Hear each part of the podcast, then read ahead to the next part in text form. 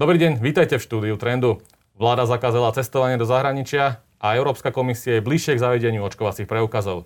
O tom, ako budú fungovať a či na Slovensku vôbec pomôžu, sa budeme rozprávať so štátnym tajomníkom Ministerstva zahraničných vecí, pánom Martinom Klusom. Dobrý deň, vítajte. Dobrý deň, prajem. Pán Klus, ako vnímate nový zákaz e, vychádzania, respektíve cestovania do zahraničia? No ako vášnivý cestovateľ z neho pochopiteľne nie som nadšený a chápem aj to, že mnohých ľudí takýto príkaz e, rozčaroval. Tým primárnym cieľom vlády bolo samozrejme reagovať e, najmä na pomerne vážnu situáciu, ktorá už sa dokonca nazýva treťou vlnou, najmä v našom okolí. Zoberme si situáciu napríklad v Maďarsku, ale aj novými variantmi alebo mutáciami koronavírusu, ktoré sú takisto v Európe zaznamenané a ktoré majú naozaj veľmi vážny charakter, najmä pokiaľ ide o ich dosah na tých, ktorí už sú zaočkovaní, prípadne tých, ktorí už COVID-19 prekonali. Čiže toto boli také primárne zdravotné motívy a nebudem klamať, dostali sme pomerne veľa otázok od občanov, ako je možné, že nemôžu ísť na dovolenku do Tatranskej Lomnice, ale ich sused sa práve vrátil zo Zanzibaru. Čiže je pravda, že bolo potrebné zaplátať akúsi dieru, ktorú vo vyhláške sme doposiaľ mali a ktorá umožňovala cestovanie bez akýchkoľvek obmedzení, pokiaľ išlo o cestovanie do zahraničia, zatiaľ čo v rámci jednotlivých okresov je stále obmedzený pohyb. Čiže táto disproporcia takisto vedla k tomu, že sa vláda rozhodla pristúpiť k takémuto obmedzeniu. Ako ste vtedy argumentovali tým ľuďom, ktorí sa pýtali, že do Tatranskej Lomnici ísť môžem a na Zanzibar nie? No teraz je obmedzené jedno aj druhé, takže už je to v istom slova zmysle spravodlivejšie ale ja som zároveň aj na vláde povedal, že to podstatné, čo by sme v tejto chvíli mali riešiť, je najmä návrat občanov Slovenska alebo tých, ktorí žijú na území Slovenska z krajín, kde sa vyskytujú problematické situácie vzhľadom na mutácie.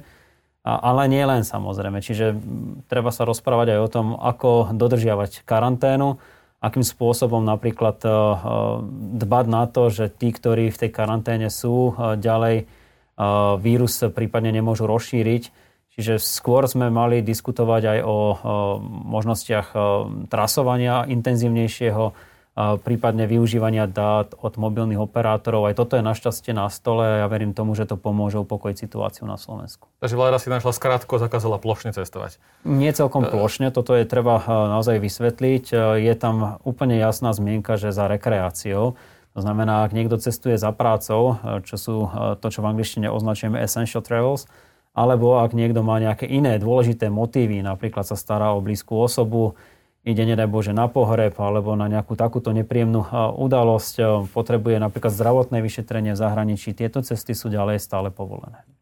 Ja si dovolím zacitovať občianske združenie Data, Data bez pátosu. Oni tento zákaz kritizujú, tvrdia, Citujem, zakázali sme ľuďom cez vládu chodiť a ísť na dovolenky, asi na dosť dlho.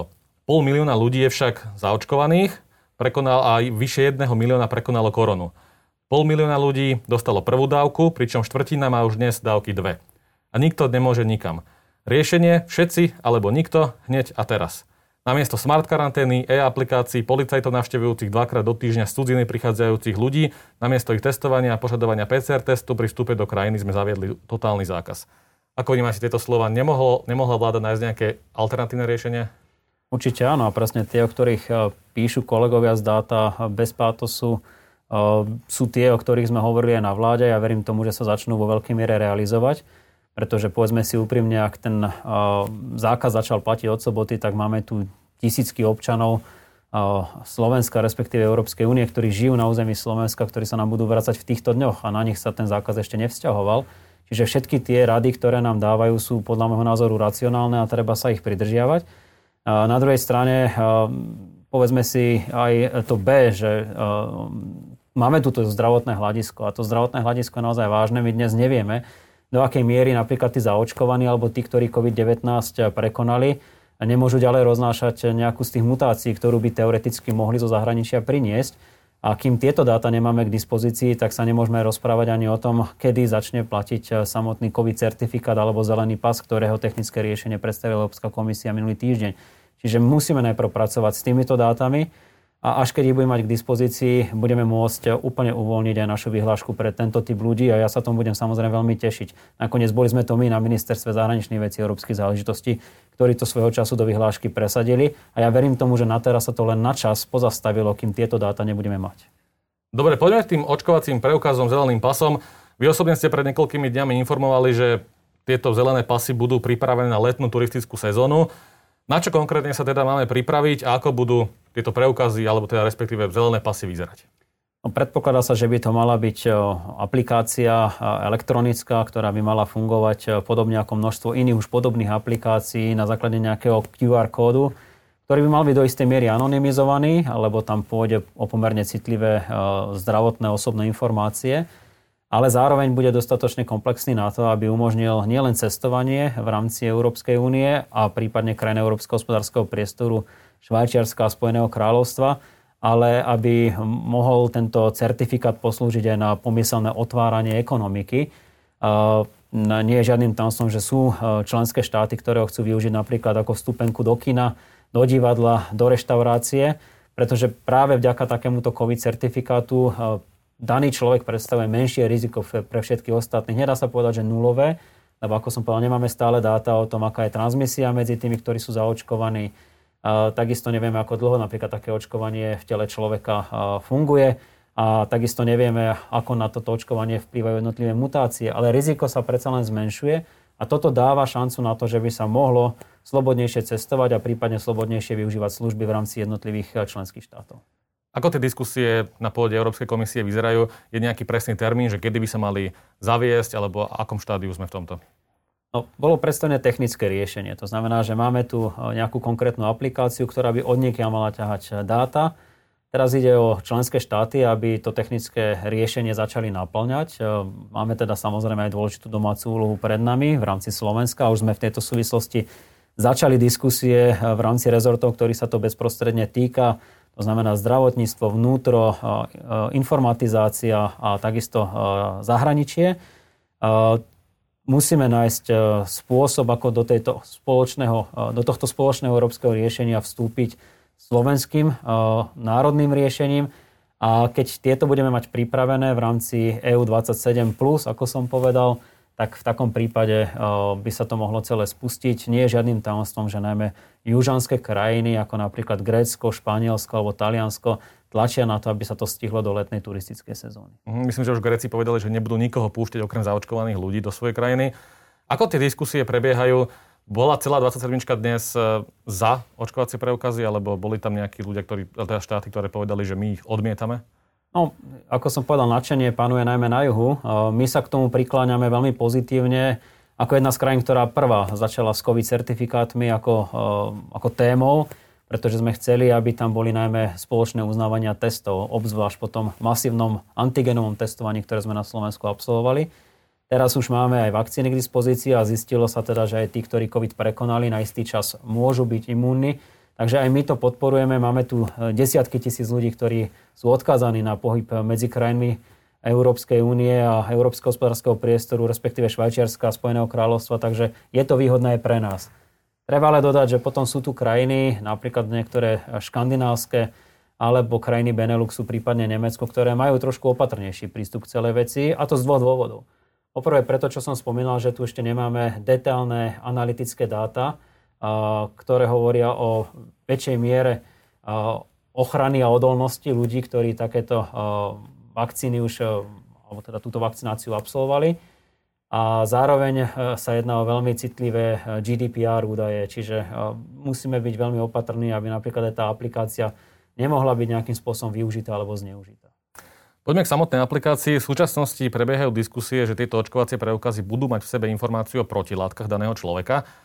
Máme tu však scenáre, ktoré hovoria o tom, že človek sa dal zaočkovať, protilátky sa mu stále nevytvorili, človek, ktorý prekonal naopak COVID-19, jeho protilátky vytvorené boli, ale očkovať sa nemusel stále dať. A ako toto bude rozlišovať taký pas? Má to vôbec nejaké riešenie? Nedá sa vylúčiť, že e, podmienkou jeho použitia bude aj meranie samotných protilátok. E, dá sa predpokladať, že niektoré krajiny na to môžu tlačiť práve kvôli tomu, čo hovoríte a obzvlášť, ak to potvrdia aj medicínske výskumy.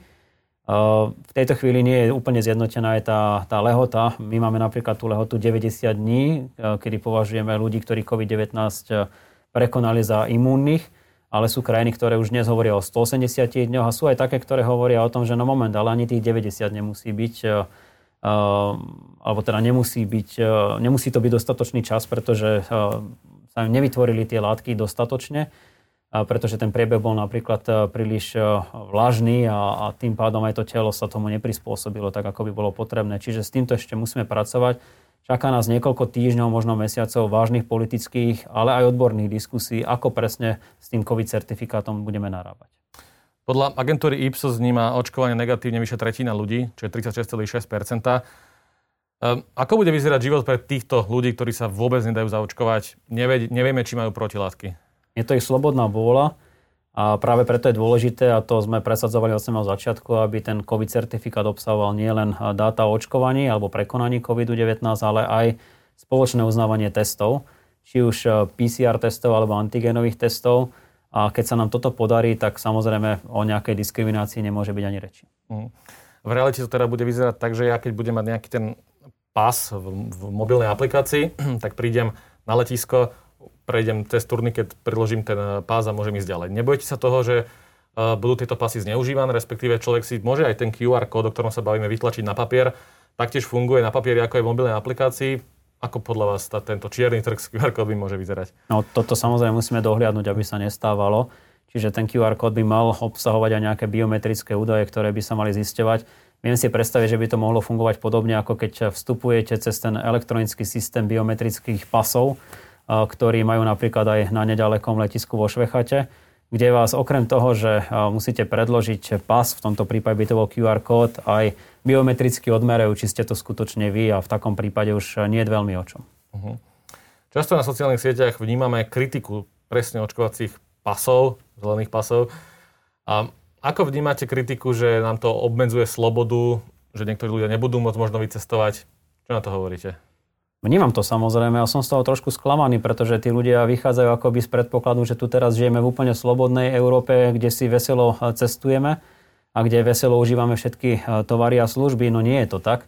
Momentálne je v podstate celá Európa vo svojej podstate uzatvorená.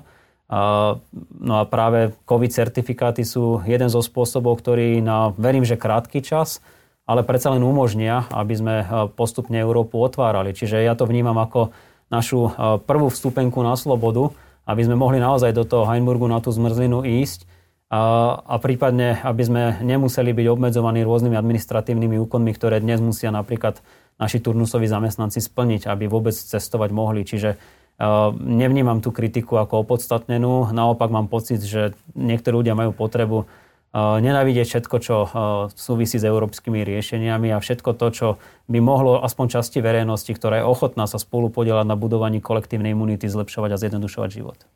Je vaše slova o tom, že už cez leto by sme mohli zaviesť očkovacie pasy. Možno tá premisa počíta aj s tým, že bude väčšina obyvateľstva zaočkovaná. Stihneme to do leta? Ja si myslím, že áno, už dnes sme približne na 10%. Zdá sa, že ten druhý kvartál priniesie výrazné zvýšenie dodávok vakcín. Všetky dáta tomu momentálne nasvedčujú, takže ak všetko dobre pôjde a nič vážne sa nestane, tak do konca júna verím tomu, že budú môcť byť zaočkovaní takmer všetci, ktorí budú chcieť byť zaočkovaní. A potom už zostávajú len tí, ktorí sa dobrovoľne rozhodnú v nejakej fáze nezúčastniť sa očkovania. Verím tomu, že pre tých pripravíme dostatočnú informačnú kampaň, aby svoje rozhodnutie prehodnotili a pomohli nám vybudovať kolektívnu imunitu, ktorá je v podstate jediným riešením na to, aby sme sa mohli vrátiť k životu, ktorý sme poznali ešte pred 13 mesiacmi. Čo sa týka tej informačnej kampane, nie je už neskoro? No ono teraz e, robiť informačnú kampaň, keď ešte vakcína nie je dostupná pre všetkých, by možno nebolo úplne optimálne. Asi by sa to obrátilo proti nám. Ale e, samozrejme, istá časť informačnej kampane, ktorá by mala presviečať napríklad dnes už 55 plus tých, ktorí už môžu sa prihlásiť na očkovanie, je potrebná. Ona čiastočne beží. A máte pravdu, že najmä s príchodom nových vakcín budeme musieť výrazne zvýšiť obrátky a ja verím tomu, že najneskôr od apríla vyššie už občania zaznamenajú, že sa pokúšame aktívne komunikovať. Naznačili ste príchod nových vakcín. V hre je stále Sputnik V. Ako budú kompatibilné tieto vakcíny s očkovacími pasmi? No, hovoríme o vakcínach, ktoré neprešli Európskou liekovou agentúrou. To riešenie, ktoré predstavila Európska komisia, predpokladá, že si národné štáty budú môcť tieto vakcíny do toho pomyselného COVID certifikátu vložiť. Iná vec je, do akej miery ich potom budú všetky ostatné krajiny uznávať. Ale aj toto vnímam len ako veľmi dočasnú záležitosť, pretože skôr alebo neskôr budeme musieť tieto COVID certifikáty prepojiť so Svetovou zdravotníckou organizáciou. Nakoniec aj množstvo Európanov dnes žije v Číne, v Spojených Arabských Emirátoch, alebo aj v Maďarsku, kde sa už e, očkuje napríklad Sinopharmom. A plus, ak chceme obnoviť turizmus v takej podobe, ako sme ho poznali pred ešte pár mesiacmi, tak je nevyhnutné, aby to naozaj bolo globálne, nielen európske riešenie. Čiže tu hovoríme o postupných krokoch. Najprv európske, následne globálne a potom už verím, že úplne bezproblémové fungovanie. Takže hovorí sa na pôde Európskej komisie o nejakej výnimke pre Sputnik alebo pre čínske vakcíny? Ona tá výnimka tam bude na základe národnej autorizácie, čiže áno, napríklad Maďarsko predpokladám, že si do svojho COVID certifikátu zahranie aj Sputnik V alebo Sinopharm.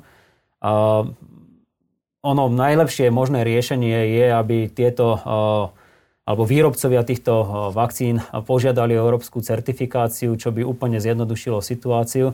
Zdá sa, že pri Sputniku vezme už o jeden krôčik ďalej, takže dúfam, že to bude úspešne pokračovať a v čase, kedy sa COVID certifikáty spustia, bude Sputnik už registrovaná vakcína Európskou úniou a bude po probléme. Jasné. Aké teda očakávate leto? Máme si už dnes chystať e, a šetriť na dovolenky, alebo ako máme pristupovať k letu?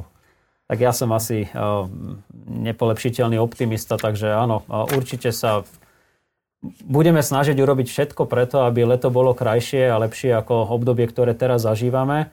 Nakoniec aj minulý rok sa to leto nakoniec e, celkom vydarilo. V istý okamih sme mali pocit, že tu už COVID s nami nie je.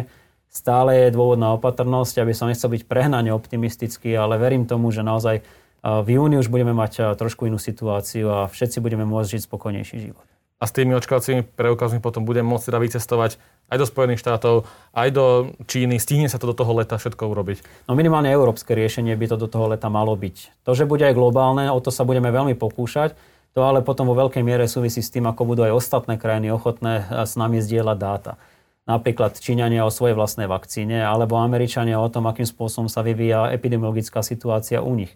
Keď toto všetko bude k dispozícii, za Európu viem povedať s istotou, že robíme všetko preto, aby sme sa čo najskôr spoločne otvorili, pretože je to v našom spoločnom záujme. Niekoľko tisíc Slovákov žije vo Veľkej Británii. Ako k tomu Veľká Británia pristupuje? Je súčasťou týchto rokovaní? Čiastočne áno, nakoniec používame e, rovnaké typy vakcín, takže tam by problém nastať nemal. E, my od samého začiatku, od toho, ako nastal Brexit, hovoríme, že Britov treba v maximálnej možnej miere zahrňať do spoločných riešení.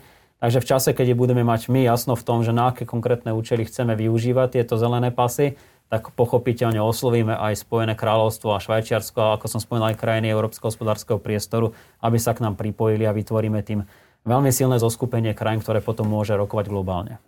Pán Klus, vy už máte naplánovanú dovolenku na leto? No ja fungujem skôr v režime uh, last minute, takže uh, určite niečo by som rád absolvoval, pretože ja bez mora a slnka ťažko dokážem fungovať. Ale uh, v tejto chvíli je to ešte trošku taká otvorená otázka, lebo ma čakajú ešte aj rôzne iné rodinné povinnosti, takže čakám, ako sa to všetko vyvinie. Ja vám ďakujem za rozhovor. Ďakujem aj ja za pozvanie.